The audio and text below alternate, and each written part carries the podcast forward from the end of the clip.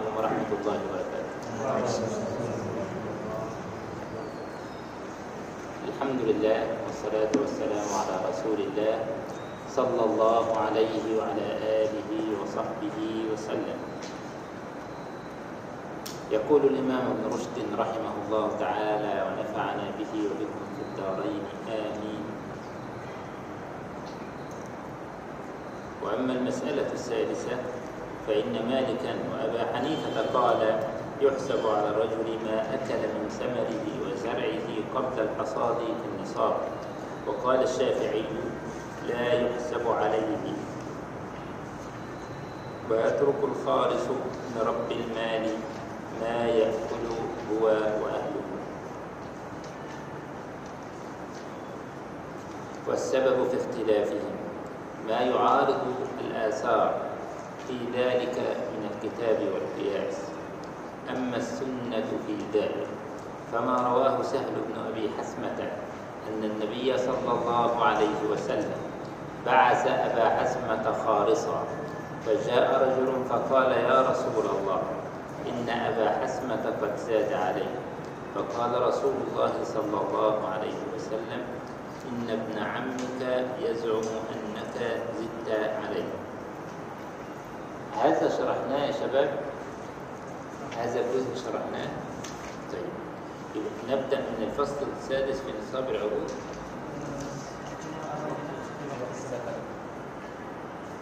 الجملة الرابعة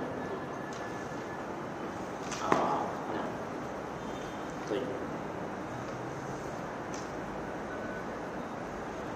الجملة الرابعة في وقت الزكاة يقول ابن رشد الحفيد رحمه الله تعالى ونفعنا به وبكم في الدارين آمين.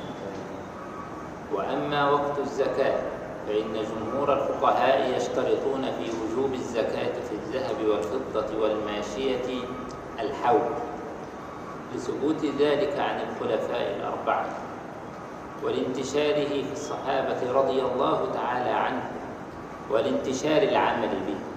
ولاعتقادهم أن مثل هذا الانتشار من غير خلاف لا يجوز أن يكون إلا عن توقيف.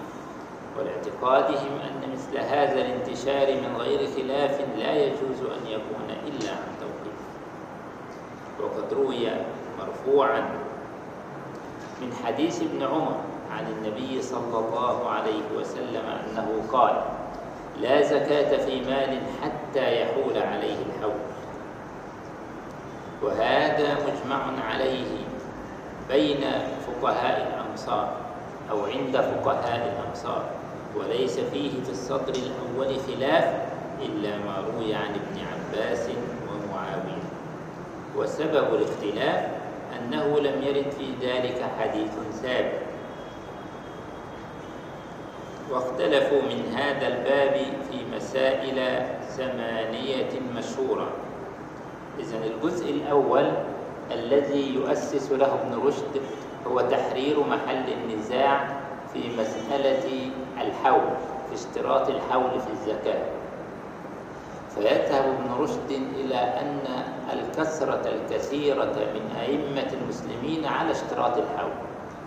بل يقول لم يختلف في هذا إلا ما روي أو لم يخالف في هذا إلا ما روي عن ابن عباس ومعاوية. هكذا بصيغة التمريض.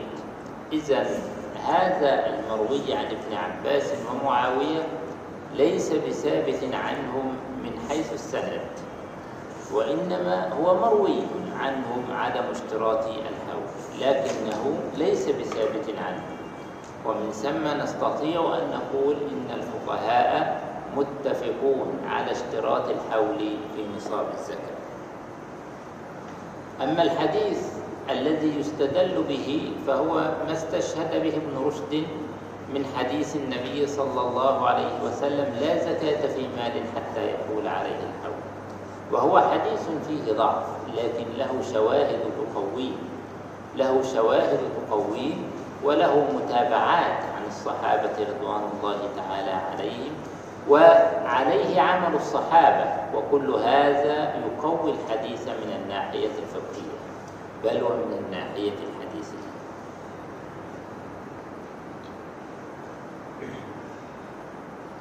نعم. واختلفوا من هذا الباب في مسائل ثمانية إحداها هل يشترط الحول في المعدن إذا كنا إن الواجب فيه ربع العشر الثانية في اعتبار حول ربح المال. الثالثة حول الفوائد الواردة على مال تجب فيه الزكاة. الرابعة في اعتبار حول الدين إذا قلنا إن فيه الزكاة. الخامسة في اعتبار حول العروض إذا قلنا إن فيها الزكاة. السادسة في حول فائدة الماشية. السابعة في حول نسل الغنم. إذا قلنا إنها تضم إلى الأمهات إما على رأي من يشترط أن تكون الأمهات نصابا وهو الشافعي وأبو حنيفة وإلا على مذهب من لا يشترط ذلك وهو مذهب مالك. في الحقيقة الذي لا يشترط ذلك هو جمهور الفقهاء يعني المالكية والشافعية في الصحيح عنهم وكذلك الحنابلة في المشهور عنهم أنهم لا يشترطون أن تكون الأمهات نصابا حتى تزكى الأمهات مع النسل بل إن النسل إذا بلغ نصابا حتى ولو بدون أمهاته أصلا لأنه لا يوجد أمهات فإنه يجب فيها الزكاة. وهل تخرج الزكاة من هذه الصغار من النسل اللي إحنا عندنا في مصر؟ عندنا نسميها النعاج جمع نعجة أو العجول جمع عجل بالنسبة للبقر النعاج بالنسبة للشاة. هل هذه الأشياء الصغيرة تخرج منها زكاة أم يجب أن تخرج الزكاة من ذوات السن التي ذكرناها قبل ذلك؟ كانت في البقر فتبيع أو تبيعة إذا بلغت ثلاثين ومسن أو مسنة إذا بلغت أربعين وإذا كانت في الغنم ففي كل أربعين شاة عندها سنة. هل يشترط هذا السن سنة كما نقول؟ وهذه الأشياء أم نأخذ من هذه الصغار؟ هذا هو الذي وقع فيه الاختلاف بين جمهور الفقهاء. فالبعض وهو قول عن مالك أنه يكلف المزكي أن يشتري السن. يكلف المزكي أن يشتري السن. إن كان عنده ثلاثين بقرة يبقى يأتي بتبيع أو تبيع يعني بقرة اللي عندها سنة وطعنت في الثانية. وإذا كان كنا ثلاثين. إذا كان ثلاثين يبقى تبيع. إذا كان أربعين بقرة يبقى مسن أو مسنة يعني بقرة عندها سنتان وهكذا. آه هذا في قول عن مال. وذهب الشافعي والقول الآخر عند الإمام مالك أنه تؤخذ الزكاة من المال الموجود ولا يكلف الإنسان مالا جديدا. ويستدلون على ذلك بحديث سيدنا أبي بكر رضي الله تعالى عنه الصحيح المشهور في هروبه لأهل الردة ولمانعي الزكاة. والله لو منعوني عناقا كانوا يؤدونها لرسول الله صلى الله عليه وسلم لقاتلتهم عليه. العناق هذا أنثى المعز الصغيرة ومع ذلك سيدنا أبو بكر يقول لو منعوني هذه العناق لقاتلتهم. معنى ذلك أنه يجوز إخراج الزكاة من العناق ما لم يوجد إلا العناق. يعني يجوز إخراج الزكاة من الصغير ما لم يوجد إلا الصغير. وهذا هو الأوفق للقياس ألا يكلف الإنسان مالا جديدا يختلف عن المال الذي عنده. نعم. إذا الذي يشترط زكاة النسل أن تكون الأمهات بالغة النصاب هو الإمام أبو حنيفة رحمه الله تعالى. أما جمهور الفقهاء لا يشترط هذا كما سبق. فجمهور الفقهاء يقولون إن الصغار إذا وصلت النصاب وحال عليها الحول وجبت فيها الزكاة. نعم. والثامنة في جواز إخراج الزكاة قبل الحول أما المسألة الأولى وهي المعدن فإن الشافعية راعى فيه الحول مع النصاب. راعى في المعدن الحول مع النصاب. وقد ذكرنا هذا من قبل وعرفنا أن مشهور الإمام الشافعي ليس كذلك إنما مشهور الإمام الشافعي كمذهب الإمام مالك وهو أنه لا يشترط الحول في زكاة المعدن أهم شيء أن يكون نصابا. المسألة أو كلام ابن رشد أو حكاية ابن رشد لمذهب الإمام الشافعي إنما هو القديم من مذهب الإمام الشافعي وليس الجديد وليس مشهور المذهب فمشهور مذهب الإمام الشافعي أنه يشترط النصاب ولا يشترط الحول كمذهب الإمام مالك في قضية المعدن وقلنا الحكمة من ذلك. وهو أن الحول إنما هو مشروع لنماء المال بسبب اكتسابه. أما كونك وجدت معدنا فأين النماء الآن؟ حتى تصل إلى النصاب. أنت وجدت النصاب فجأة. هذا هذه هي العلة التي يراها الإمام الشافعي من عدم اشتراط الحول لنصاب زكاة المعدن. أما المسألة الأولى وهي المعدن طبعا خلاص يبقى إحنا صوبنا العبارة. كون إن الشافعي راعى الحول الشافعي في المشهور لم يراعي الحول إنما راعى النصاب. وأما مالك فراعى النصاب. إذا مذهبه كمذهب الإمام الشافعي.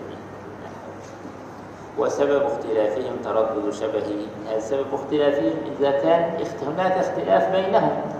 لكن الاختلاف ليس بين الإمامين الجليلين في هذه المسألة إنما بينهم وبين غيرهم. وغيرهم يعني ليس من الأئمة الأربعة لأن الحنابلة إلا رواية عند الحنابلة فقط هي التي يشترطون فيها الحول مع النصاب في قضية المعنى. وبالتالي عندما تحكي سبب الاختلاف يبقى تحكي سبب الاختلاف بين جمهور الفقهاء وبين هذه الرواية عند الحنابلة التي تشترط الحول مع النصاب في زكاة المعدن وسبب اختلافهم تردد شبهه بين ما تخرجه الأرض مما تجب فيه الزكاة وبين التبر والفضة المقتنيين. فمن شبهه بما تخرجه الأرض لم يعتبر الحول. القرآن قال آتوا حقه يوم حصاده فالبعض يشبه هذا المعدن بما تخرجه الأرض. لماذا؟ لأن المعدن خارج من الأرض والزروع خارجة من الأرض. الزروع لا يشترط فيها الحول كذلك الخارج من الأرض من المعدن لا يشترط فيه الحول نعم فمن شبهه بما تخرجه الأرض لم يعتبر الحول فيه ومن شبهه بالتبر والفضة المقتنيين أوجب الحول وتشبيهه بالتبر والفضة أبين لكونه هو ذهبا أو فضة في النهاية لأن المعدن الذي نتحدث عنه هو معدن الذهب والفضة. فابن رشد يرجح قرب شبهه بالتبر والذهب المقتنيين والحلي المقتنيين على رأي من زكى الحلي وهو الإمام مالك والإمام أبو حنيفة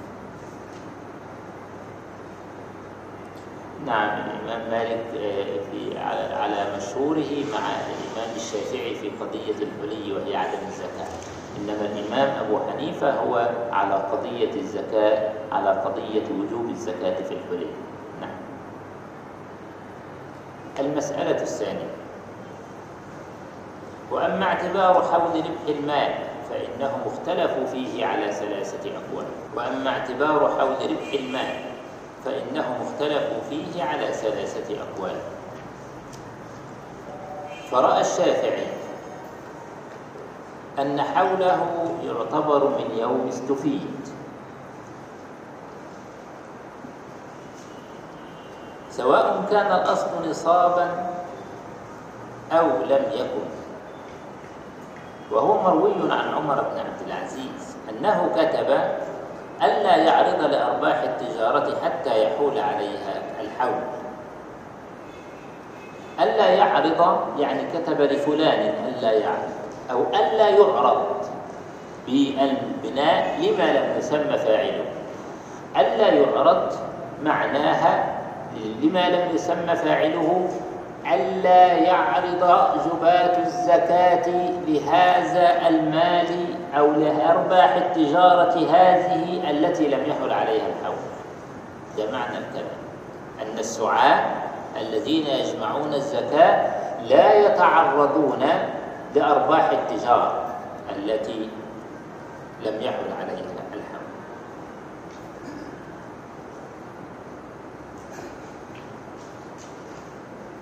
وقال مالك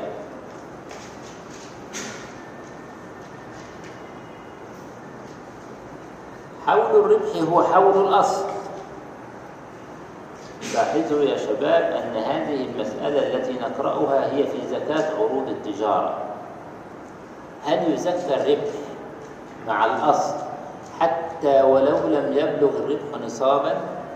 ركز في هذا وانتبه فإنها مسألة كثيرة السؤال وكثيرة الاستفتاء من التجار ومن البائعين. هل يزكي الأرباح مع الأصل حتى ولو لم يحل الحول على الأرباح أم لا؟ فأنت رأيت مذهب الإمام الشافعي أنه يزكي المال الذي بلغ الذي حال عليه الحول فقط. وبالتالي الأرباح إذا لم يحل عليها الحول فلا زكاة فيها بل ينتظر فيها حول جديد وقال مالك حول الربح هو حول الأصل. أي إذا كمل للأصول حول زكى الربح معه. سواء كان الأصل نصابا أو أقل من نصاب إذا بلغ الأصل مع ربحه نصابا في آخر العام في آخر الحول. قال أبو عبيد ولم يتابعه ولم يتابعه عليه أحد من الفقهاء إلا أصحابه. أبو عبيد القاسم بن سلام المتوفى سنة 224 هجرية.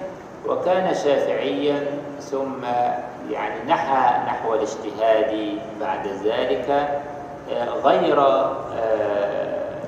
منضو تحت أصول الإمام الشافعي رحمه الله. وفرق قوم بين أن يكون رأس المال الحائل عليه الحائل عليه الحول نصابا أو لا يكون. فقالوا إن كان نصابا زكى الربح مع رأس ماله وإن لم يكن نصابا لم يزكي. وممن قال بهذا القول الأوزاعي وأبو ثور وأبو حنيفة. أبو الأوزاعي فقيه الشام رحمه الله تعالى وكان قبل الإمام مالك. ثم جاء مذهب الإمام مالك ومذهب ثم مذهب الإمام الشافعي فغزا الشام. وأبو ثور طبعا. كان من أئمة الشافعية ثم اجتهد أيضا ثم نحى نحو الاجتهاد المطلق غير متأثر ب أو غير مرتبط بأصول الإمام الشافعي وأبو حنيفة. وسبب اختلافهم تردد الربح بين أن يكون حكمه حكم المال المستفاد أو حكم الأصل. فمن شبهه بالمال المستفاد ابتداء قال يستقبل به الحول. ومن شبهه بالأصل وهو رأس المال قال حكمه حكم رأس المال. إلا أن من شروط هذا التشبيه أن يكون رأس المال قد وجبت فيه الزكاة وذلك لا يكون إلا إذا كان نصابا. ولذلك يضعف قياس الربح على الأصل في مذهب مالك. ويشبه أن يكون الذي اعتمده مالك رضي الله تعالى عنه في ذلك هو تشبيه ربح المال بنسل الغنم. هو تشبيه ربح المال بنسل الغنم. لكن نسل الغنم مختلف أيضا فيه. وقد روي عن مالك مثل قول الجمهور. الخلاف في مسألة ضم الأرباح إلى أصول التجارة وطريقة الزكاة فيها. على هذا الخلاف كان الفقهاء. الإمام الشافعي رحمه الله يرى أن الذي يزكى هو الأصل إذا بلغ نصابا وحال عليه الحول. يعني الذي يزكى هو المال البالغ النصاب الذي حال عليه الحول. يبقى يشترط شرطين. الذي يزكى في عروض التجارة. نحن نتحدث وهذه الإمام الشافعي يعلمها في عروض التجارة وغيرها من النقود. يعني ليست متعلقة بعروض التجارة فقط عند الإمام الشافعي لكننا نذكرها هنا في محلها وهو عروض التجارة. فالإمام الشافعي يرى الزكاة زكاة النقد أو زكاة عروض التجارة يشترط فيها شرطان النصاب وحولان الحول وإذا أردت أن تزيد هذين الأمرين تأكيدا فزدهما ثالثا وهو ليس شرطا وإنما هو تفسير لك فقط من باب التأكيد وهو عدم انقطاع النصاب أثناء الحول. عدم انقطاع النصاب أثناء الحول وبناء على هذا أن الأرباح التي تأتي أثناء الحول لا يجب فيها الزكاة عند الإمام الشافعي حتى يحول عليها حولها إذا كانت بالغة النصاب. إذا كانت هذه الأرباح بالغة النصاب. وبناء عليه لو تخيلنا هذا الوضع في التجارة فنقول إنه من خلال المحاسب ومن خلال دفتر الحسابات للشركة أو للمصنع أو المحاسب الذي يحسب لك ما يدخل وما يخرج من إيرادات ومصروفات هو الذي يستطيع أن يحسب لك هذه الحسبة على طريقة إذا أخذنا بمذهب الإمام الشافعي لماذا؟ لأنك ستحتاج أن تعرف الأصل بالضبط هل بالغ نصاب أم غير بالغ نصاب وكم كان عندما بلغ النصاب؟ وهذه سهلة ليست المشكلة هنا المشكلة فيما بعد في الأرباح التي تدخل يوما فيوم. من الذي يعرفها؟ من الذي سيحسب هذه الأرباح يوما فيوم؟ حتى يعرف قدر هذه الأرباح حتى تستطيع أن تقول هل بلغت النصاب أم لم تبلغ النصاب. وهل هذه الأرباح نقصت؟ أثناء الحول نقصت عن النصاب؟ لأنها لو نقصت أثناء الحول عن النصاب فإنه لا زكاة أيضا. فلا بد أن تكون الأرباح موجودة وبالغة النصاب ثم نبدأ الحول. آه وهكذا. هذه طريقة الإمام الشافعي وبناء عليه. إذا الإنسان ملك نصابا ثم نقص هذا النصاب أثناء الحول ثم زاد في آخر الحول وأكمل النصاب. لا زكاة فيه عند الإمام الشافعي لأنه لم يتحقق فيه شرط بلوغ النصاب وحولان الحول. يبقى عند الإمام الشافعي مرة ثانية لو أن الإنسان ملك مالا للتجارة بلغ بالغ النصاب ثم انقطع النصاب أثناء الحول. لماذا انقطع؟ التاجر خسر. انقطع النصاب. أقل أصبح أقل من النصاب أثناء الحول. ثم عاد إلى النصاب في آخر الحول. إذا لم يجتمع فيه هذه الشروط عند الإمام الشافعي حتى يزكى فالإمام الشافعي يقول لك عندما يبلغ نصابا مرة أخرى ابدأ حول جديد ابدأ حول جديد حتى يتحقق حولان الحول مع اشتراط النصاب. دي طريقة الإمام الشافعي. الإمام أبو حنيفة الحسبة بتاعته سهلة. يقول إحنا في هذا المال ننظر إلى البداية وإلى النهاية. وهو ما يسمى بطرفي الحول يبقى العبرة عند الإمام أبي حنيفة بطرفي الحول ما معنى طرفي الحول؟ يعني يكون بالغ النصاب أهم شيء عند الإمام أبي حنيفة في البداية وفي النهاية. فإذا انقطع أثناء الحول لا مشكلة. إذا قل أثناء الحول لا مشكلة. أهم شيء إن التاجر لما بدأ تجارته كانت بالغة النصاب وفي نهاية الحول كانت بالغة النصاب مثلا. طيب ده مذهب الإمام أبي حنيفة وهو أيضا عام في عروض التجارة وفي غيرها من زكاة النقود والذهب والفضة من باب الأول. طيب دكتور زكاة المستغلات اللي هي العماير والمزارع الدجاج والحاجات المستغلات ليست عروض تجارة زكاة إن شاء الله. الإمام مالك. ماذا يقول في عروض التجارة؟ كيف؟ الإمام مالك يقول لك أنت لا تنظر إلى النصاب في أول الحول وإنما انظر إلى النصاب في آخر الحول. فأنت بدأت التجارة الآن. لا مشكلة أن أنت تبدأ تجارة بعشرة آلاف أو بعشرين أو بأربعين أو بستين أو بسبعين كل هذه ليست بالغة النصاب أهم شيء أنت بدأت التجارة في شهر تسعة الآن 2022 سبتمبر 2022 تنتظر طبعا الحول يا شباب بالعام الهجري والعام الهجري أقل من العام الميلادي أحد عشر يوما. يبقى إحنا آه بنحسبها أما لو حسبتها بالميلادي يبقى بتقلل أحد عشر يوما من الحول أو من العام القادم. فالإمام مالك يقول لك لا عبرة بالنصاب في البداية إنما العبرة بالنصاب في النهاية. فإذا بلغ النصاب في النهاية وجب عليك الزكاة. لماذا الإمام مالك يقول هذا؟ ولماذا مذهب الإمام الشافعي أبو حنيفة طرفي الحول فقط؟ إحنا عرفنا طبعا طريقة الإمام الشافعي واستدلال الإمام الشافعي يرى أنه لا زكاة في مال حتى يبلغ النصاب ويحول عليه الحول. طبقا لظاهر النصوص. طبقا لظاهر النصوص. إذا إذا انقطع أثناء الحول إذا هو لم يبلغ النصاب ولم يحول عليه الحول.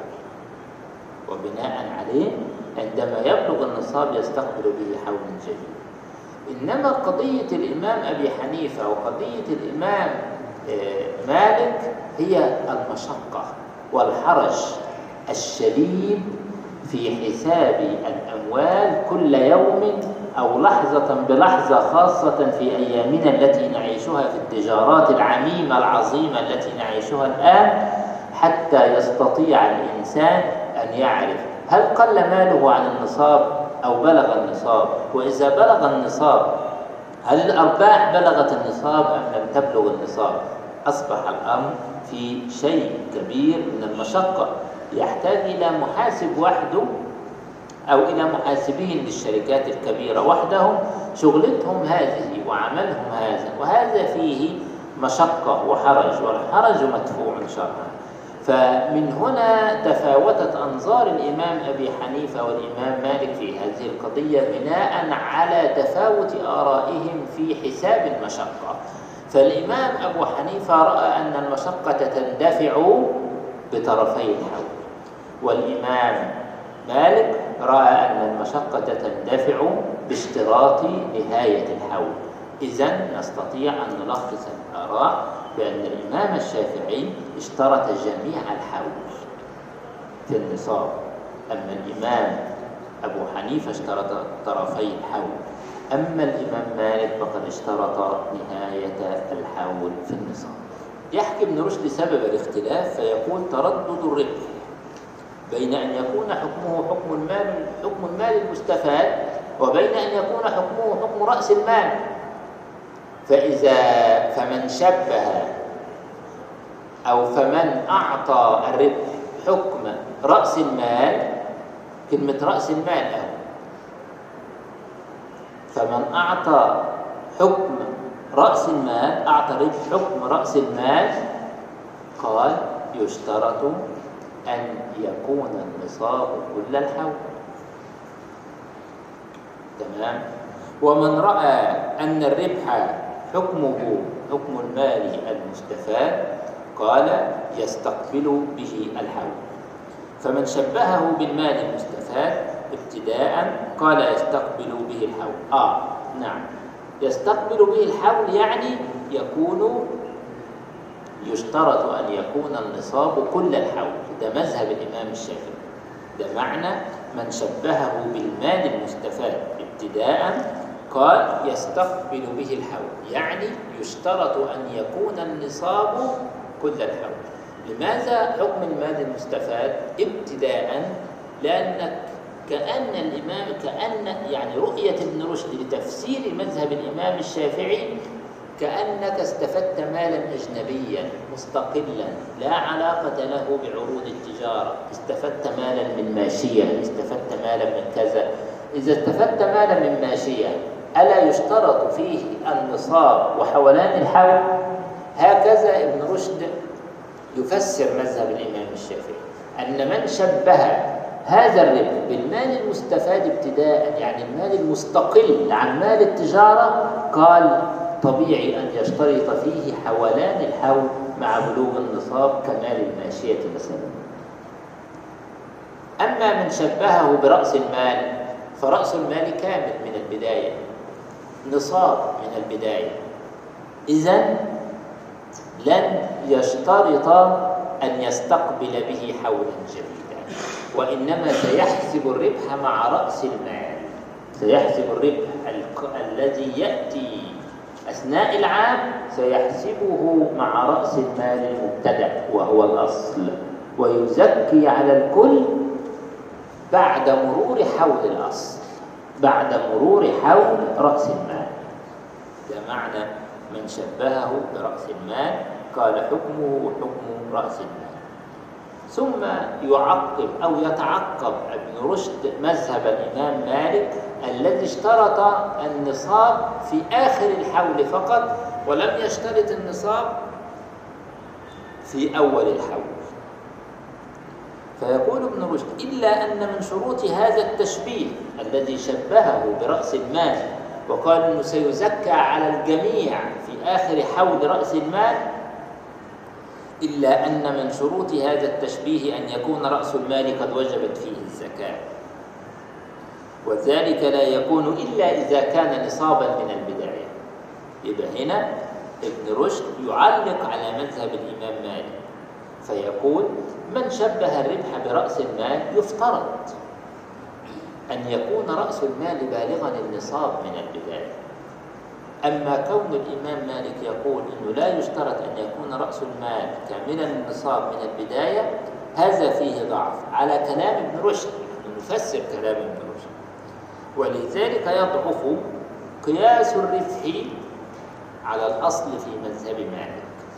كون إن مالك قاس الربح على الأصل كان يفترض أن يجعل الأصل بالغا النصاب إنما هو لم يفعل هذا. ويشبه أن يكون الذي اعتمده مالك رضي الله تعالى عنه في ذلك هو تشبيه الربح ربح المال بنسل الإيه؟ بنسل الغنم. كأنه اعتبر ده أيضا تفسير ابن رشد المذهب الإمام مالك كأن الإمام مالك رحمه الله اعتبر الربح المستفاد من مال التجارة كالنسل المستفاد من الأنعام. فإذا أنت كنت تزكي النسل المستفاد من الأنعام فكذلك تزكي الربح المستفاد من التجارة. لكن لا نزال نجد الفرق. لماذا لا نزال نجد الفرق؟ يعني هذا ليس هذا التشبيه الذي يذكره ابن رشد ليس واضحا في مذهب الإمام مالك. لماذا؟ لأن مذهب الإمام مالك في زكاة نسل الأنعام مع أمهاتها أن تكون بالغة.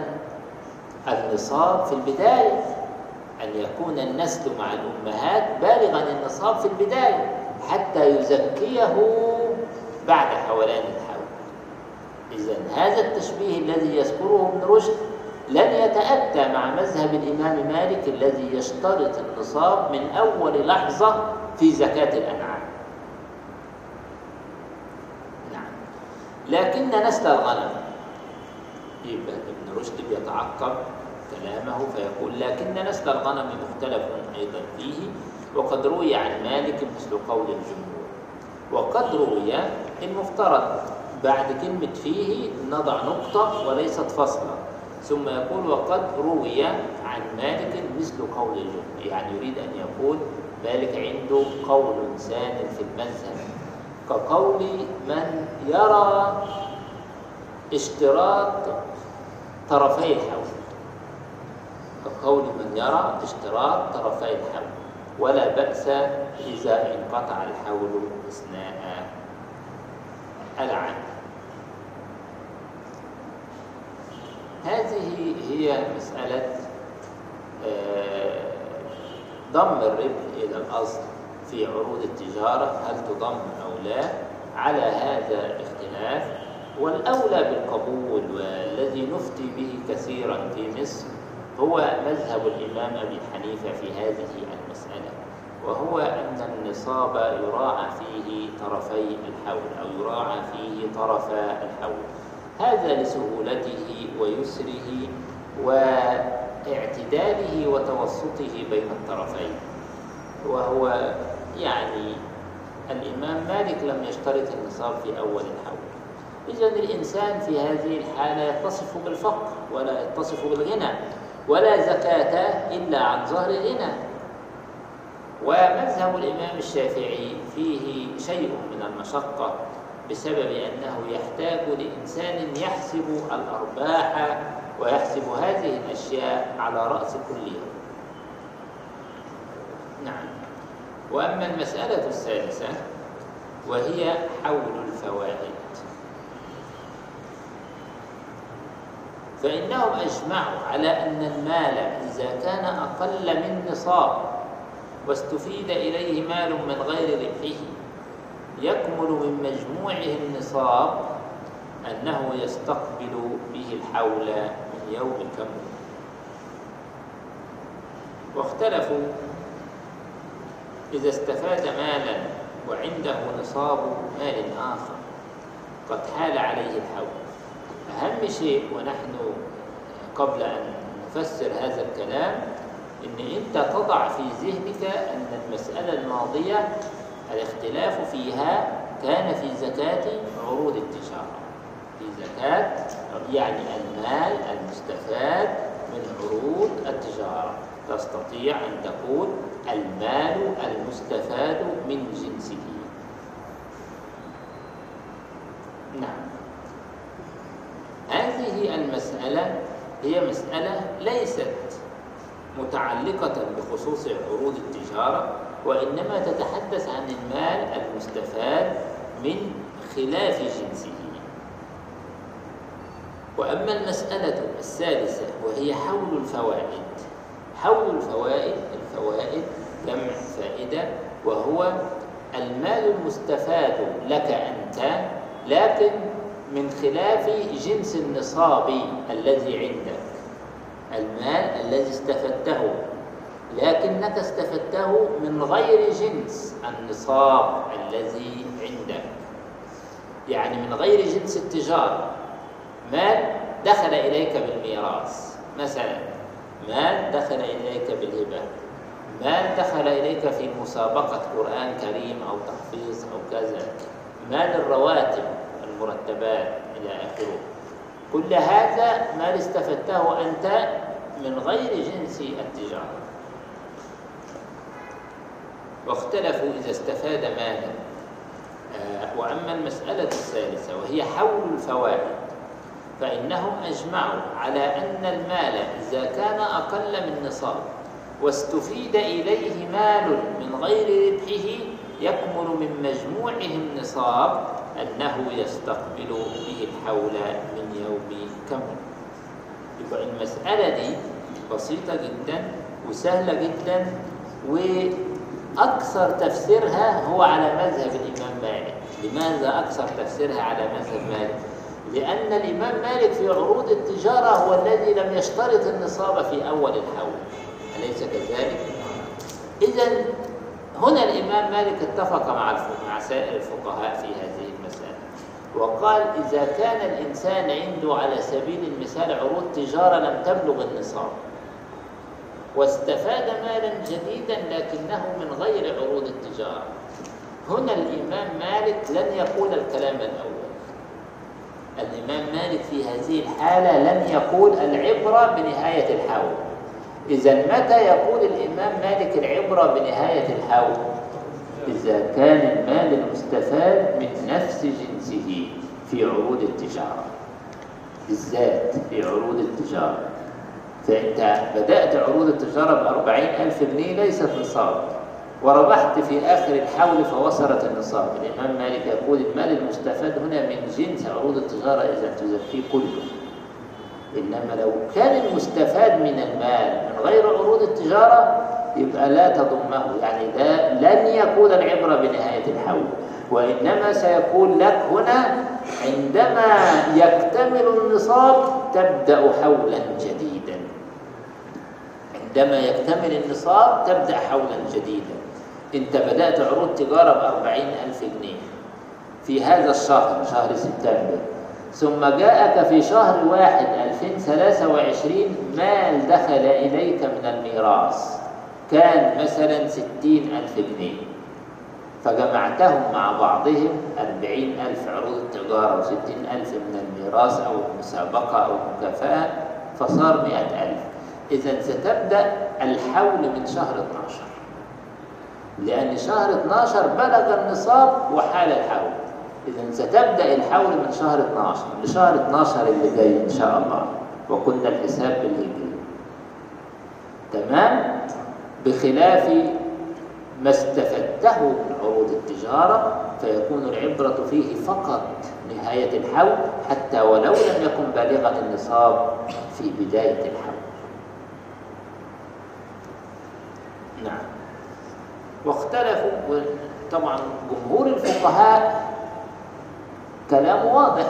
الإشكالية كانت عند الإمام مالك الاختلاف كان عند الإمام مالك. إنما الجمهور كلام واضح إنه أي مال لابد أن يبلغ النصاب من أول الحول إلى آخره. حتى ولو افترضنا أن النصاب انقطع أثناء الحول كما ذهب إليه الإمام أبو حنيفة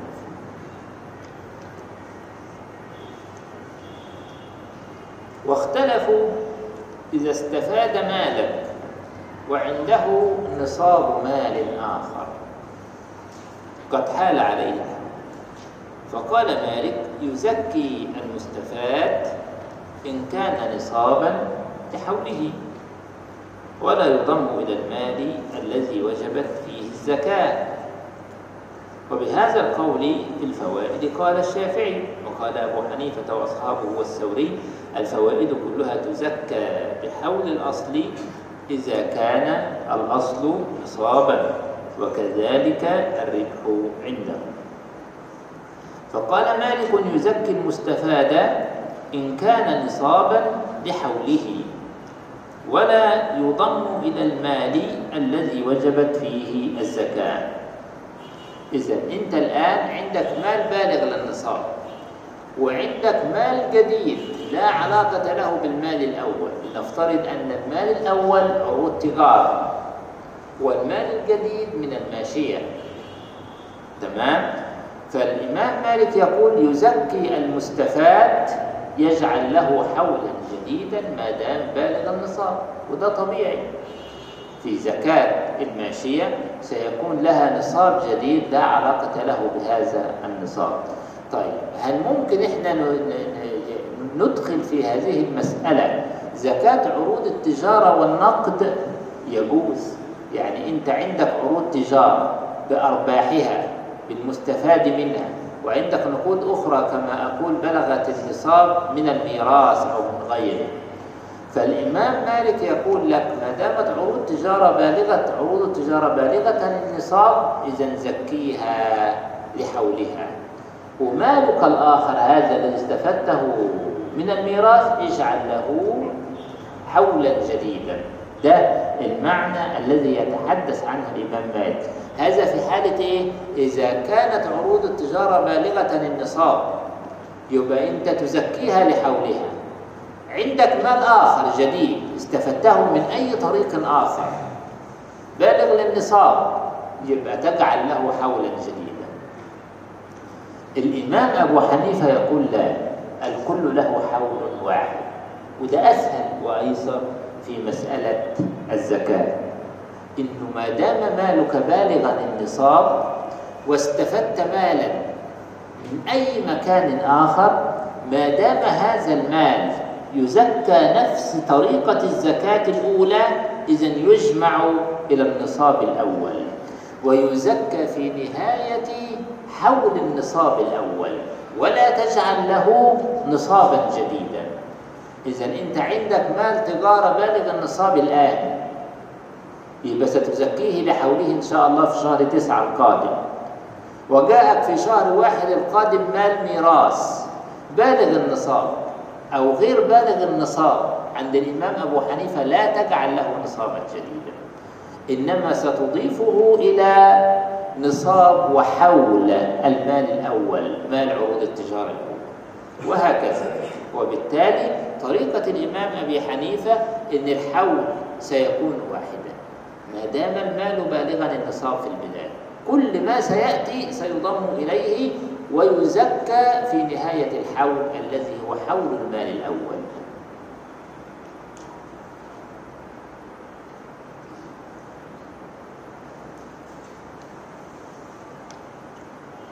وسبب اختلافه.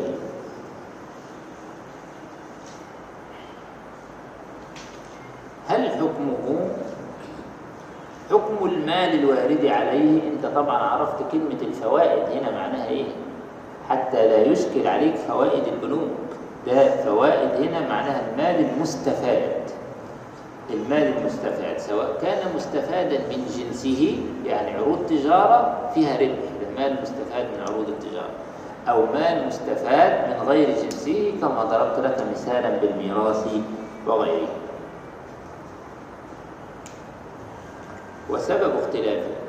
هل حكمه حكم الفوائد هذه أو المال المستفاد هذا؟ هل حكمه حكم المال الوارد عليه؟ أم حكمه حكم مال لم يرد على مال آخر؟ فمن قال حكمه حكم مال لم يرد على مال آخر فهو مذهب الإمام مالك والإمام الشافعي. ما دام مال عروض التجارة مثلا بالغا النصاب في البداية يبقى كل واحد له حول فمن قال حكمه حكم مال لم يرد على مال آخر أعني مالا فيه زكاة قال لا زكاة في الفوائد. ومن جعل حكمه حكم الوارد عليه وأنه مال واحد قال إذا كان الوارد عليه الزكاة بكونه نصابا اعتبر حوله اعتبر حوله بحول المال الوارد عليه. اعتبر صح واعتبر اعتبر المزكي حوله بحول المال الوارد عليه. حكمه حكم الوارد عليه وأنه مال واحد وهو مذهب الإمام أبي حنيفة. قال إذا كان الوارد عليه الزكاة بكونه نصابا اعتبر حوله بحول المال الوارد عليه وعموم قوله عليه الصلاة والسلام لا زكاة في مال حتى يحول عليه الحول ده ترجيح ابن رشد. هيرجحه يقول لك وعموم قوله عليه الصلاة والسلام لا زكاة في مال حتى يحول عليه الحول يقتضي ألا يضاف مال إلى مال إلا بدليل. وكأن أبا حنيفة اعتمد في هذا قياس الناض على الماشية. ومن أصله الذي يعتمده في هذا الباب أنه ليس من شرط الحول أن يوجد المال نصابا في جميع أجزائه فهو بيقول كأن أبا حنيفة قاس المال الناض على الماشية. المال الناض يعني كنا قبل ذلك اللي هو المال السائل النقود. ده المال الناض. ينضد المال أي يحول من كونه عرضا إلى كونه نقدا. تنضيد المال وهناك تنضيد حكمي وهناك تنضيد حقيقي. التنضيد الحقيقي هو التنضيد الفعلي. إن أنا بعت السيارة ومسكت فلوس. والتنضيد الحكمي هو التقدير. أنا عندي معرض سيارات. اذا أنا سأزكي. دي عروض تجارة. هل أبيع السيارات عشان أمسك الفلوس الأول؟ لا أنا بقدرها. السيارة دي بتتباع في السوق ب 200000 والسيارة دي بتتباع في السوق ب 500 ألف. ودي بمليون جنيه إذا أنا أصبح معايا مليون و800 ألف جنيه هزكي. هزكي على مليون و800 ده التمضيد الحكمي وده بيحصل كتير النهارده في الاقتصاد في الشركات. لأن الشركة النهارده ولا المحل النهارده عشان يزكي هيبيع الأول؟ لا. بيحسب عروض التجارة يحسبها زي بالتمضيد الحكمي نعم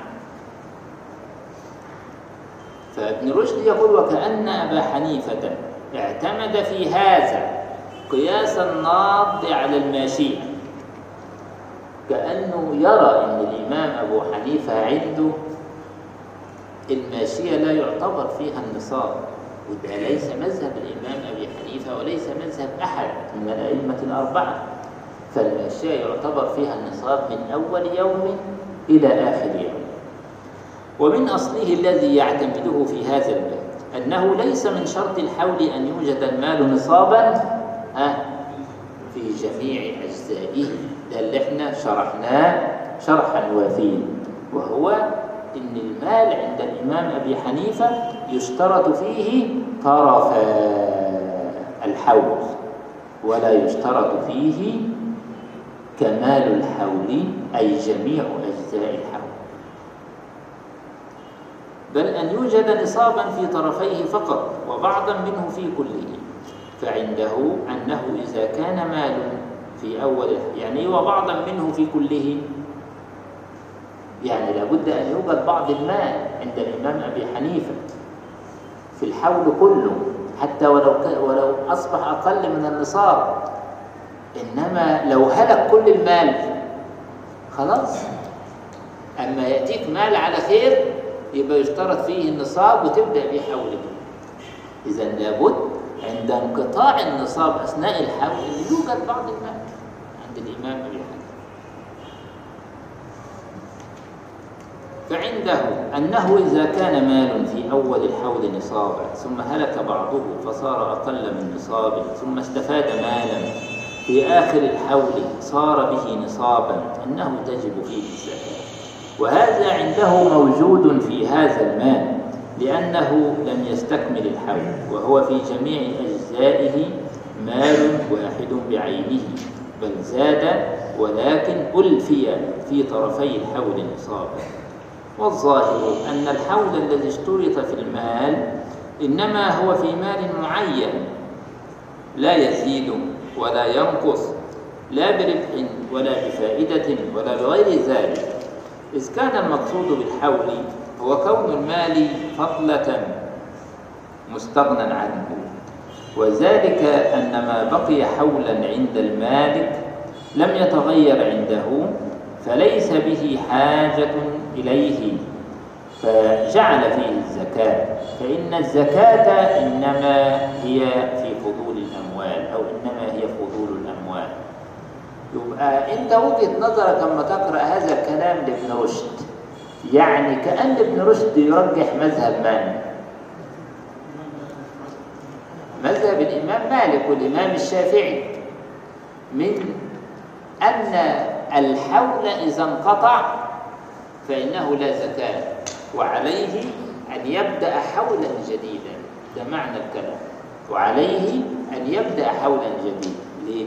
لأنه هو بيقول المال الذي يزكى هو فضلة المال. المال الذي يزكى هو الذي يتحقق به النماء المال الذي يزكى هو مال الغنى. وهذا لا يتحقق إذا انقطع النصاب أثناء الحول ده معنى كلام ابن رشد. إذ كان المقصود بالحول هو كون المال فضلة مستغنى عنه. وأما من رأى أن اشتراط الحول في المال إنما سببه النماء فواجب عليه أن يقول تضم الفوائد فضلا عن الأرباح إلى الأصول وأن يعتبر النصاب في طرفي الحول فتأمل هذا فإنه بين. يبقى هو هنا بيرجح كلام مين؟ يعني ما الفرق بين هذا وبين الأسطر التي قبلهم مباشرة؟ ابن رشد يريد أن يجمع بين مسألتين. إحنا تحدثنا عن مسألتين. مسألة فيها أن المال لم يبلغ النصاب في البداية وبلغ النصاب في النهاية.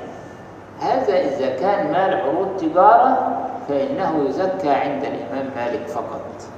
أما الباقي يقول إنه لا يزكى كما كما درسنا. مسألة ثانية إن المال بالغ للنصاب والإنسان استفاد مال جديد بالغ للنصاب. تمام؟ والإنسان استفاد مال جديد بالغ للنصاب. فالإمام أبو حنيفة يقول يجمع المالين معا ويزكيان معا في نهاية حول المال الأول. إنما الإمام مالك والإمام الشافعي يقولون نجعل لكل مال منهما حولا. ده هنا اللي الإمام مالك بيعلق عليه ويقول ما دام المال له شكل واحد عروض تجارة ونقود أو عروض تجارة وذهب وفضة هو له شكل واحد يبقى لماذا نجعل لهما حولين؟ يبقى نجعل لهما حولا واحدا. إذا الإمام ابن رشد رحمه الله يتفق مع الإمام أبي حنيفة في مسألة المال المستفاد. ما دام بالغا للنصاب. ما دام بالغا للنصاب. فإذا كان المالان بالغين للنصاب فإنهما يزكيان في نهاية حول المال الأول. هو يتفق مع الإمام أبي حنيفة في هذه المسألة. إنما يختلف مع الإمام أبي حنيفة ويتفق مع الجمهور فيما لو انقطع النصاب أثناء العام. يقول إذا انقطع النصاب أثناء العام فلماذا نجبره على الزكاة؟ الزكاة هذه للغني الزكاة هذه فضلة في المال. هذا ليس عنده فضلة ولا يتصف بالغنى. إذا هنا يتفق مع الجمهور في أن المال الذي يزكى إنما هو المال البالغ للنصاب الذي لم ينقطع أثناء الحول. يبقى اتفق مع أبي حنيفة في مسألة واختلف مع أبي حنيفة في مسألة. وأما من رأى أن اشتراط الحول في المال إنما سببه النماء الجمهور رأى أن اشتراط لماذا يشترط الحول في المال؟ لتنمية هذا المال سبب إنما سببه النماء. فواجب عليه أن يكون تضم الفوائد فضلا عن الأرباح إلى الأصول وأن يعتبر النصاب في طرفي الحول. يعتبر النصاب في طرفي الحول ما دام النصاب لم ينقطع. إنما لو انقطع لن نأخذ بمذهبك يا أبا حنيفة. ده معنى كلام ابن رشد. ما دام المال بالغ للنصاب يبقى المالين سيضموا إلى بعضهم. مال التجارة والذهب الذي عندك أو المال المستفاد من الميراث. ويزكى بنهاية حول العام الأول. إنما لو انقطع النصاب فلا زكاة.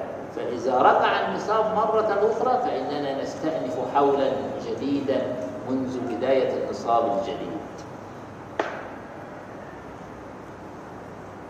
ولذلك رأى مالك أن من كان عنده في أول الحول ماشية تجب فيها الزكاة ثم باعها وأبدلها في آخر الحول بماشية من نوعها أنها تجب فيها الزكاة فكأنه اعتبر أيضا طرفي الحول على مذهب أبي حنيفة وأخذ أيضا ما اعتمده أبو حنيفة في فائدة الناض القياس على فائدة الماشية على ما قلناه هو بيحكي مذهب الإمام مالك كما رأيتم إن إنسان عنده ماشية وباعها ثم استفاد ماشية أخرى بالغة النصاب الأولى كانت بالغة النصاب والثانية بالغة النصاب ففي هذه الحالة عليها الزكاة.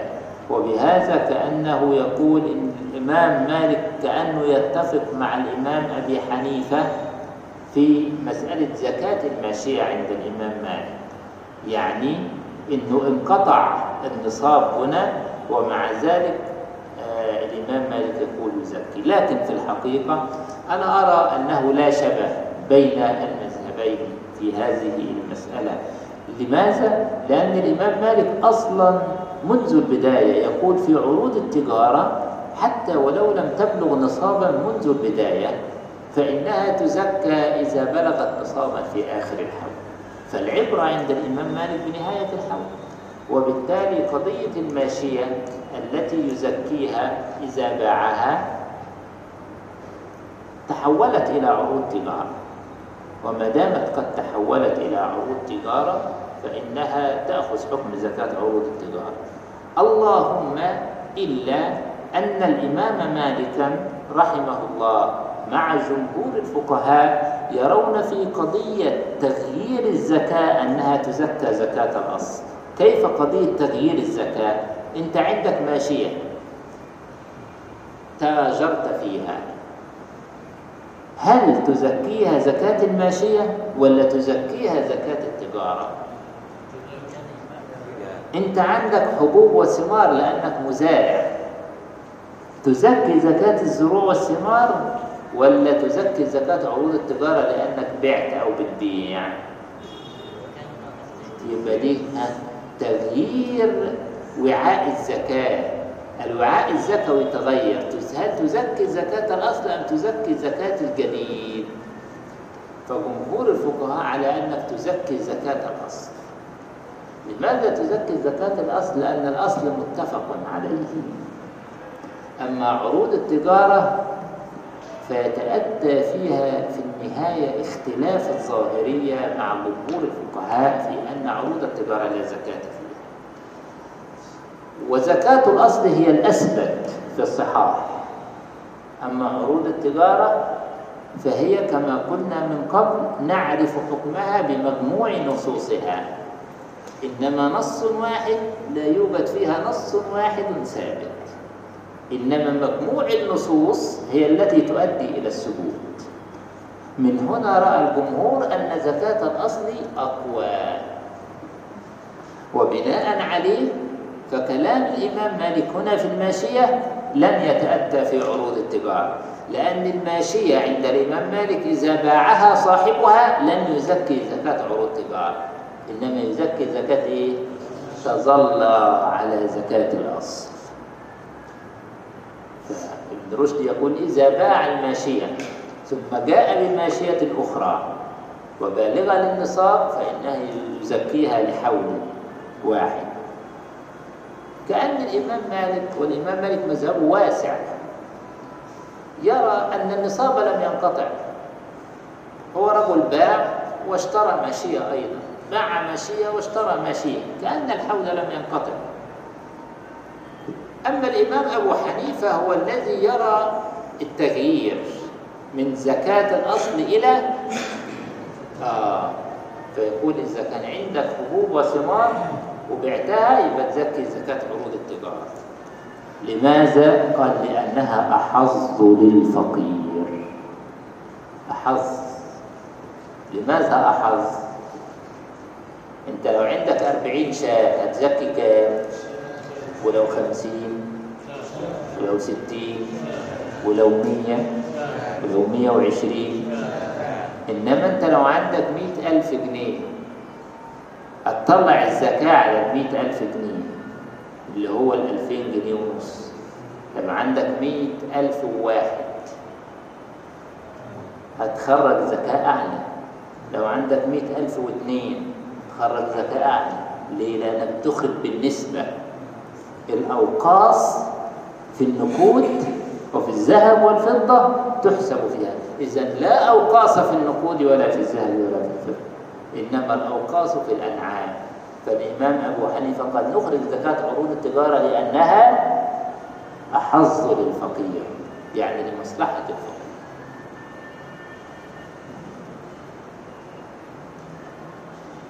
وأما المسألة الرابعة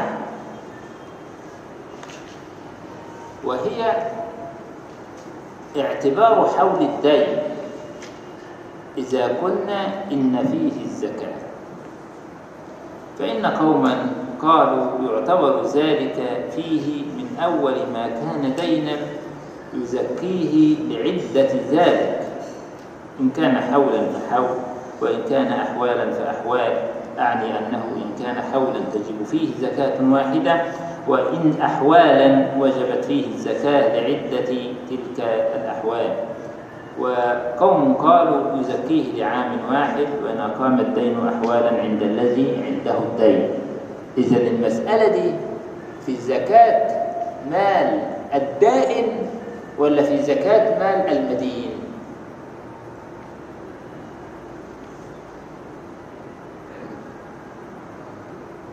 الدائن في زكاة مال الدائن. الدائن له فلوس عندك. هل يزكيها أم لا يزكيها؟ تحدثنا عن هذا الموضوع وقلنا إن الجمهور على التفرقة بين الدين مرجو الأداء والدين غير مرجو الأداء. فالدين مرجو الأداء يزكى كل سنة. إنما الدين غير مرجو الأداء لا يزكى عند الجمهور خلافا للإمام مالك الذي قال يزكيه إذا قبضه يزكيه لسنة واحدة. فهو الآن يتحدث عن هذا النوع من الدين الدائم كيف يزكيه وقال قوم يزكيه لعام واحد يبقى الأول قال قوم إنه يزكيه لكل الأعوام. إن حولا تجب فيه زكاة واحدة وإن أحوالا وجبت فيه الزكاة لعدة تلك الأحوال ده رأي الجمهور ما دام مرجو الأداء وقوم قالوا يزكيه لعام واحد. رأي. وإن أقام الدين أحوالا عند الذي عنده الدين رأي خارج عن المذاهب الأربعة عن الأئمة الأربعة. إنه سواء مرجو أو غير مرجو أما تاخد الدين بتاعك زكيه لسنة واحدة. إنما قبل ذلك ما دمت لم تأخذه لا تزكيه وأما من قال يستقبل بالدين الحول من يوم قبل فلم يقل بإيجاب الزكاة في الدين وهو مذهب الإمام الشافعي القديم. آه مذهب الإمام الشافعي الجديد لا ليس مذهب الإمام الشافعي ده مذهب الظاهرية. مذهب ابن حزم أنه لا تجب الزكاة في الدين. وبالتالي الدين عندما تقبضه تبدأ به حولا جديدا إنما الإمام الشافعي العكس. الإمام الشافعي يرى الزكاة في الدين حتى وإن أقام مئة سنة. فيزكيه صاحبه اللي هو الدائن وقوم قالوا يستقبل به الحول. وأما من قال يستقبل بالدين الحول من يوم قبض فلم يقل بإيجاب الزكاة في الدين. ومن قال طبعا وأما من قال هي الأخيرة وقوم قالوا يستقبل به الحول. وأما من قال يبقى رجع للأخيرة. ومن قال في الزكاة بعدد الأحوال التي أقام فمصيرا إلى تشبيه الدين بالمال الحاضر بطريقة الجمهور. ما دام دينا مرجو الأداء فالجمهور اعتبر الدين الغائب بالمال الحاضر. فكما تزكي المال الحاضر كل عام كذلك تزكي الدين الغائب كل عام ما دام مرجو الأداء. وعرفنا معنى مرجو الأداء إن هو على مسر غير مماطل ثقة. ولا معسر وأما من قال الزكاة فيه لحول واحد وإن أقام أحوالا فلا أعرف له مستندا في وقت هذا لأنه لا يخلو ما دام دينا أن يقول إن فيه زكاة أو لا يقول ذلك. ما دام دينا إما أن يكون فيه زكاة توافقا مع الجمهور الذي يرى فيه الزكاة لأنه هو ماله في النهاية وإما أن يكون لا زكاة فيه لأنه ملك غير تام كما ذهب إليه الجمهور. أما كونه يقول يزكيه لعام مضى فابن رشد يقول لا أعلم له مستندا. لأنه لا يخلو ما دام دينا أن يقول إن فيه زكاة أو لا يقول ذلك. فإن لم يكن فيه زكاة فلا كلام بل, بل يستأنف به عاما جديدا. وهو مذهب الظاهرية. وإن كان فيه زكاة فلا يخلو أن يشترط فيه الحول أو لا يشترط ذلك. فإن اشترطنا وجب أن يعتبر عدد الأحوال إلا أن يقول وجب أن يشترط عدد الأحوال كما ذهب إليه الجمهور أن الدين يزكي أن الدين يزكى كل سنة ما دام مرجو الأداء. إلا أن يقول كلما انقضى حول فلم يتمكن من أدائه سقط عنه ذلك الحق اللازم في ذلك الحول فإن الزكاة وجبت بشرطين حضور عين المال وحلول الحول فلم يبق إلا حق العام الأخير. وهذا يشبهه مالك بالعروض التي للتجارة فإنها لا تجب عنده فيها زكاة إلا إذا باعها وإن أقامت عنده أحوالا كثيرة. إذا هو إحنا هنا فهمنا من عبارة ابن رشد أنه يقصد بهذا المذهب الذي يقول يزكي الدين بعام مضى فقط فهمنا أنه يشير إلى مذهب الإمام مالك. لكن حقيقة الأمر أن مذهب الإمام مالك في هذا هو في حالة الدين غير مرجو الأداء إذا ليس في عموم الدين. الإمام مالك لم يقل هذا في عموم الدين وإنما يقول هذا في حالة الدين غير مرجو الأداء إذا قبضه صاحبه يزكيه لعام مضى فابن رشد يقول لا أعلم له مستندا إلا أن يقول كلما مضت سنة يعني كلما مر حول سقطت الزكاة فلا تعود مرة أخرى. فإذا قبضه في النهاية فإنه يزكيه للسنة التي قبضها. ده تفسير ابن رشد لمذهب الإمام مالك في الدين مفروض بقى يقيده بالدين غير مرجو الأداء. أنه إذا قبضه الإنسان يزكيه لسنة لماذا سنة واحدة؟ يفسر ابن رشد هذا بأنه كأنه مذهب الإمام مالك مبني على أنه كلما مر حوله فلم يتمكن صاحبه من أداء الدين من أداء الزكاة سقطت الزكاة. ثم بعد ذلك في النهاية صاحبه أخذه. إذا يجب عليه فقط زكاة هذه السنة لأنه تمكن من زكاتها دي وجهة النظر. وهذا يشبهه مالك بالعروض التي للتجارة فإنها لا تجب عنده فيها زكاة إلا إذا باعها وإن أقامت عنده أحوالا كثيرة. ده في التاجر في أي تاجر هذا؟ في أي تاجر هذا الذي يتحدث عنه الإمام مالك؟ في أي تاجر هل كل تاجر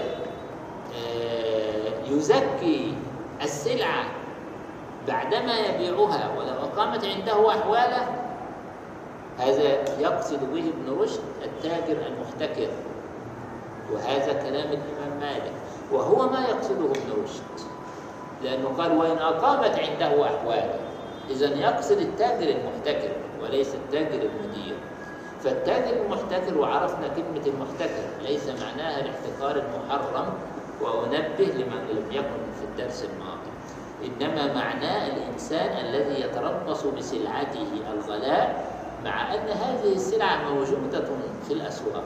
كل ما في الأمر أنها موجودة في الأسواق بكثرة فهو بيخزنها. الناس مش محتاجينها منه موجودة عند بيخزنها لحين تشح بعض الشيء. إنما هي موجودة كما أقول بكثرة في الوقت الذي خزن هو فيه. إذا لم يحرم منها أحد ثم يخرجها في الوقت الذي تشح فيه. هذا لا بأس به عند الفقهاء. وليس فيه شيء من الظلم. فالتاجر المحتكر هذا الذي يتحدث عنه الإمام مالك كهكذا. أو تاجر لا يبيع كل يوم ولا يبيع كل شهر. بل ربما ولا يبيع كل سنة. مثل ما قلت لكم تجار العقارات. تجار الأراضي. ممكن تظل عنده الشقة خمس سنوات وعشر سنوات. ليه؟ لأنه شايف أنه لو باعها بهذا الشكل باعها بخسارة. فهذا التاجر المحتكر عند الإمام مالك يزكي عندما يقبض المال يزكي لسنة واحدة فقط. فابن رشد هنا يقول كأن الإمام مالك اعتبر صاحب الدين الدائن الذي له دين في الخارج غير مرجو الأداء كأنه اعتبره بالتاجر المحتكر أيضا الذي لن يخرج زكاة إلا بعام واحد فقط عندما يبيع السلعة عندما يبيع السلعة وفيه شبه بالماشية التي لا يأتي الساعي أعواما إليها. ثم يأتي فيجدها فيجدها قد انقضت. انقضت يعني إيه؟ هلكت. وفيه شبه ما بالماشية التي لا يأتي الساعي أعواما إليها. ثم يأتي فيجدها قد انقضت. ده عند وجود الساعي الذي يجمع الزكاة. ربما دي أيضا مذهب الإمام مالك فقط. إن الساعي لم يأتي ليأخذ زكاة الماشية ثم هلكت هذه الماشية بعدما حال عليها هل يجب عليك فيها الزكاة؟ لا يجب عليك فيها الزكاة لأن من شرط زكاة الماشية عند الإمام مالك وجود الساعي مجيء الساعي أن يأخذ الساعي منك الزكاة هذا في حالة وجود الساعي إنما الآن يعني هل الناس تنتظر الساعي؟ الكلام ده في حالة وجود الساعي لكنه تأخر. خلاص يبقى لا يجب عليه الزكاة. ولو أقامت عندك أعواما ثم جاء الساعي فإنه, فإنه يأخذ زكاة عام واحد. كل هذا كما أقول في حالة وجود الساعي. إنما في حالة انعدام الساعي خلاص أصبحت الزكاة بينك وبين الله. يبقى واجب عليك أنك تزكي كل سنة وفيه شبه ما بالماشية التي لا يأتي الساعي أعواما إليها ثم يأتي فيجدها قد انقضت فإنه يزكي على مذهب مالك الذي وجد المفروض بقى الذي وجد فقط الذي وجده الساعي فقط. ووجد لما لم يسمى فاعله صحيحا. لا بأس. لأنه لما حال عليه الحول فيما تقدم ولم يتمكن من إخراج الزكاة إذ كان مجيء الساعي شرطا عنده في إخراجها مع حلول الحول سقط عنه حق ذلك الحول الحاضر وحوسب به في الأعوام السالفة. كان كان الواجب فيها أقل أو أكثر إذا كانت مما تجب فيه الزكاة. وهو شيء يجري على غير قياس وإنما اعتبر مالك فيه العمل اللي هو بيقول إذا اعتبرنا فيه المعقولية مش موجودة إنما الإمام مالك اعتبر فيه آه العمل عمل أهل المدينة. وأما الشافعي فيراه ضامنا سواء لم الساعي حتى لو ما جاش الساعي وجب عليك أن تزكي وده القياس. فيراه ضامنا لما هلك من الزكاة لأنه ليس مجيء الساعي شرطا عنده في الوجوب.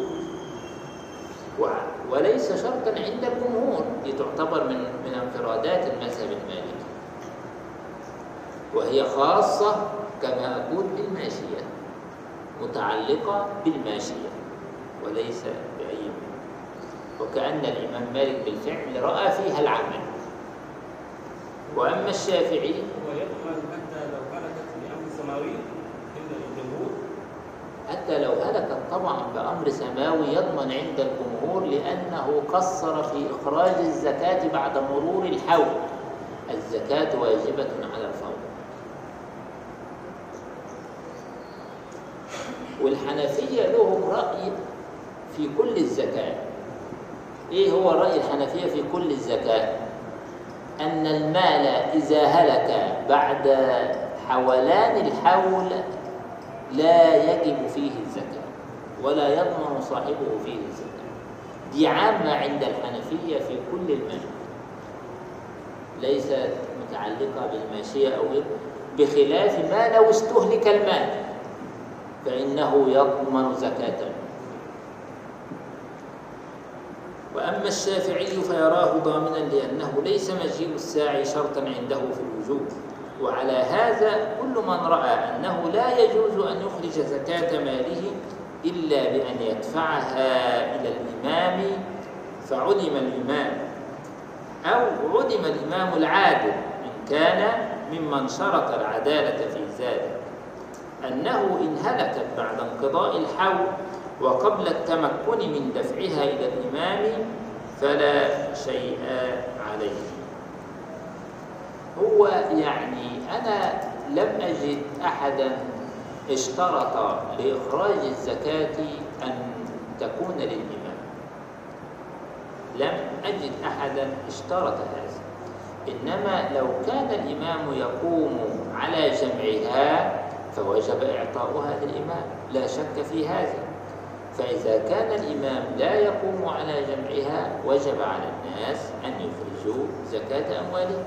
مثل الصلاة أنت تصلي. الإمام أجبرك على الصلاة أو لم يجبرك على الصلاة واجب عليك الصلاة. هي نفس القضية مسألة الزكاة. يعني لا أعرف أحدا من الفقهاء اشترط الإمام حتى تعطيه الزكاة. يعني هل معنى هذا أنه إذا لم يوجد الإمام الذي يجمع الزكاة معناها أن الزكاة أصبحت غير واجبة عليك هذا ليس موجود. الإسلام.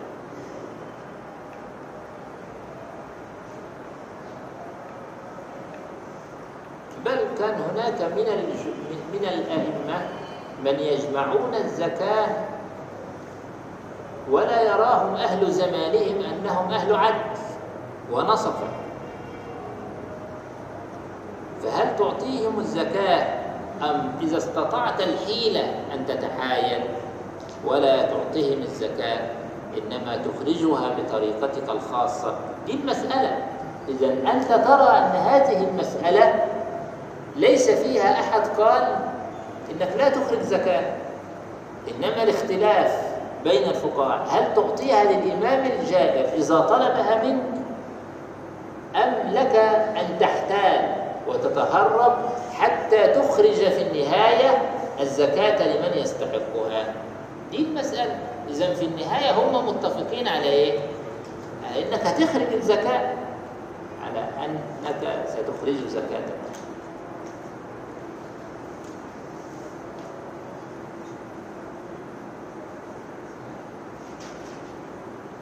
ومالك تنقسم عنده الديون لهذه الأحوال الثلاثة أعني أن من الديون عنده ما يزكى لعام واحد فقط مثل ديون التجارة في التاجر المحتكر حتى ولو صارت عنده السلعة أعواما.